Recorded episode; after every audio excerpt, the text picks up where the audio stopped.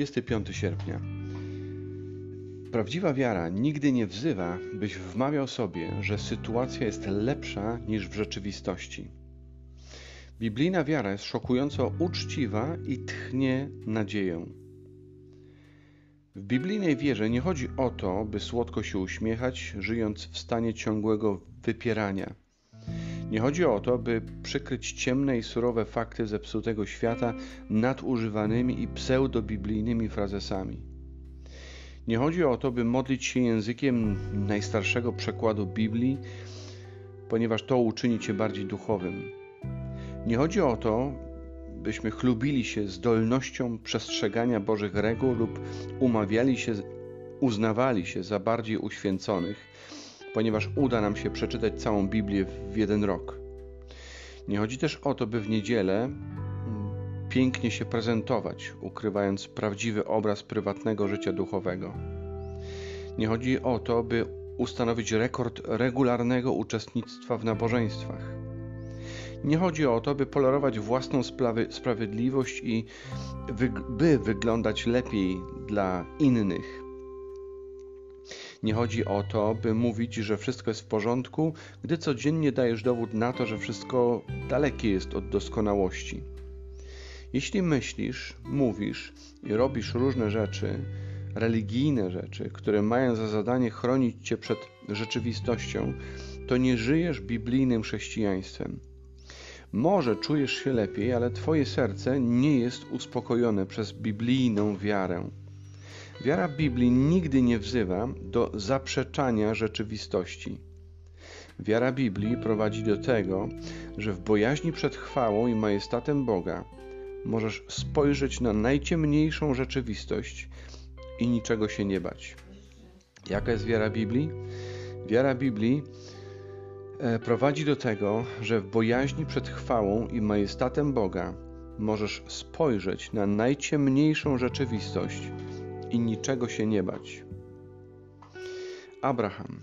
Abraham nie musiał zaprzeczać rzeczywistości, gdy e, opuszczał swój dom, nie wiedząc dokąd idzie i dokąd Bóg go zaprowadzi. Noe. Noe nie musiał zaprzeczać rzeczywistości, żeby spędzić 120 lat na budowaniu arki. Dzieci Izraela nie musiały zaprzeczać rzeczywistości, aby chodzić wokół Jericha przez 7 dni. Dawid nie musiał zaprzeczać rzeczywistości, by stanąć do walki z Goliatem. Szadrach, Meszach i Abednego nie musieli zaprzeczać rzeczywistości, by wejść do rozżarzonego pieca. Piotr nie musiał zaprzeczać rzeczywistości, by stanąć przed Sanhedrynem i obwieścić, że nie zaprzestanie głosić Ewangelii. I nie była to naiwność, która pchała ich do działania, lecz ewidentna, czysta wiara, która sprawiła, że robili to, co robili. Tylko patrząc na ten mroczny świat przez pryzmat istnienia, mocy, autorytetu, mądrości, wierności, miłości i łaski Króla Królów i Pana Panów widzisz rzeczywistość wyraźnie. Tylko patrząc na ten mroczny świat poprzez pryzmat istnienia Boga, jakim On rzeczywiście jest, widzisz rzeczywistość wyraźnie.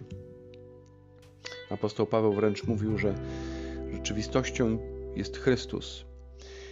Nie możesz ocenić i zrozumieć tego, przed czym stajesz, jeśli unikasz najważniejszej ze wszystkich prawd, czyli prawdy o istnieniu Boga. Tak autor listu do Hebrajczyków właściwie definiuje wiarę. Bez wiary nie można podobać się Bogu. Kto bowiem przystępuje do Boga, musi uwierzyć, że On istnieje i nagradza tych, którzy Go szukają. Bez wiary nie można podobać się Bogu. Kto do Boga przystępuje, musi uwierzyć, że On istnieje i nagradza tych, którzy go szukają. Czy brakuje ci wiary? Biegnij do tego, który hojnie jej udziela jako swój dar łaski dla ciebie. Dalsze rozważanie i zachęta to Księga Daniela, trzeci rozdział od ósmego wiersza. Oto ta historia z Księgi Daniela. Tymczasem niektórzy Chaldejczycy przyszli i wnieśli skargę przeciwko Żydom, mówiąc tak do króla Nabuchodonozora – Królu, żyj wiecznie. raczyłeś ogłosić o królu dekret, aby każdy na dźwięk rogu, fletu, lutni, harfy, dud i wszelkich innych instrumentów muzycznych upadł na twarz i oddał cześć złotemu posągowi. Wszystkich zaś, którzy by nie chcieli upaść na twarz i oddać czci posągowi, dekret nakazywał wrzucić do rozpalonego pieca. Otóż są tu, dwa, są tu mężowie żydowscy, którym powierzyłeś sprawy całej prowincji babilońskiej. Są to Szadrak, Meszak i Abednego. Mężowie ci nie słuchają Twych rozkazów o królu. Nie służą Twoim bogom i nie oddali czci wzniesionemu przez Ciebie posągowi ze złota. Wtedy Nabuchodonozor, popadłszy w wielką złość, posłał natychmiast po Szadraka, Meszaka i Abednego i sprowadzono ich zaraz przed oblicze króla.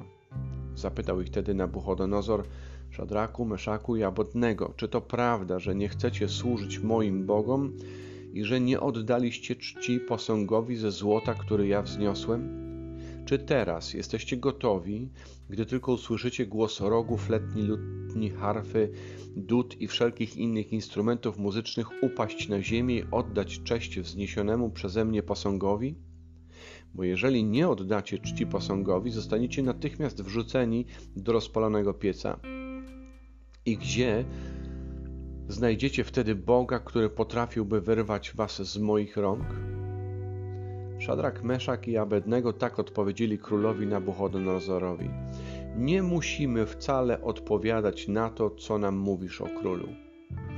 Jeśli Bóg nasz, któremu służymy, zechce nas wyprowadzić z rozpalonego pieca i uwolnić z Twoich rąk, to na pewno to uczyni. A jeśli nawet nie uczyni tego, to żebyś wiedział o królu, że Twojemu Bogu służyć nie będziemy ani też nie będziemy oddawać czci posągowi wzniesionemu przez Ciebie. Słowa napełniły króla Nabuchodonozora wielkim gniewem. Patrząc na Szadraka, Meszaka i Abednego, bardzo się zmienił na twarzy i kazał rozpalić piec, piec płomieniem siedem razy większym niż zazwyczaj. Potem najsilniejszym spośród swoich wojowników rozkazał związać Szadraka, Meszaka i Abednego i wrzucić ich do rozpalonego pieca. Wrzucono ich wtedy do rozpalonego pieca, tak jak stali, w ubraniach, płaszczach, w, obiu, w obuwiu i w nakryciach na głowach. Ponieważ śpieszono się z wykonaniem rozkazu królewskiego, a piec buchał ogromnymi płomieniami, zginęli od nich ludzie, którzy wrzucali do ognia Szadraka, Meszaka i Abednego. Trzej młodzieńcy zaś, Szadrak, Meszak i Abednego, związani, wpadli do rozpalonego pieca i chodzili pośród płomieni, wielbiąc Boga i wysławiając Pana. Azariasz zaś, powstawszy, otworzył usta i tak modlił się, wołając ze środka płomieni. Azariasz to prawdziwe imię jednego z nich. Błogosławiony jesteś, Panie, Boże Ojców naszych, i pełen jesteś chwały, a imię Twoje wysławiane na wieki. Bo jesteś sprawiedliwy we wszystkim, co nam uczyniłeś, i pełne prawdy są wszystkie dzieła Twoje, drogi Twoje prawe, a wyroki słuszne. Osądziłeś nas sprawiedliwie we wszystkim, co zesłałeś na nas i na Jerozolimę, święte miasto praojców. Bo uczyniłeś nam to wszystko z powodu naszych grzechów w prawdzie i według sprawiedliwości. Gdy grzeszyliśmy bowiem i popełnialiśmy niepra nieprawość, odchodząc od Ciebie daleko, Grzeszyliśmy bowiem i popełnialiśmy nieprawość, odchodząc od Ciebie daleko. Tak, grzeszyliśmy bardzo ciężko i nie słuchaliśmy nakazów Twojego prawa. Nie przestrzegaliśmy Twojego prawa, nie wypełnialiśmy tego, co nam nakazywałeś, a Ty czyniłeś to wszystko dla naszego dobra. To fragment tej historii o trzech przyjaciołach. Oczywiście są w obcym kraju, są porwani przez Babilończyków, są tutaj w niewoli i w modlitwie nie wykazują swojej sprawiedliwości, ale wspominają swoją grzeszność i dlaczego tu się znaleźli, ale grzech jest grzechem tylko wobec świętości Boże, Boga samego i Jego prawa. I to zobaczyli w tej sytuacji. Pozdrawiam.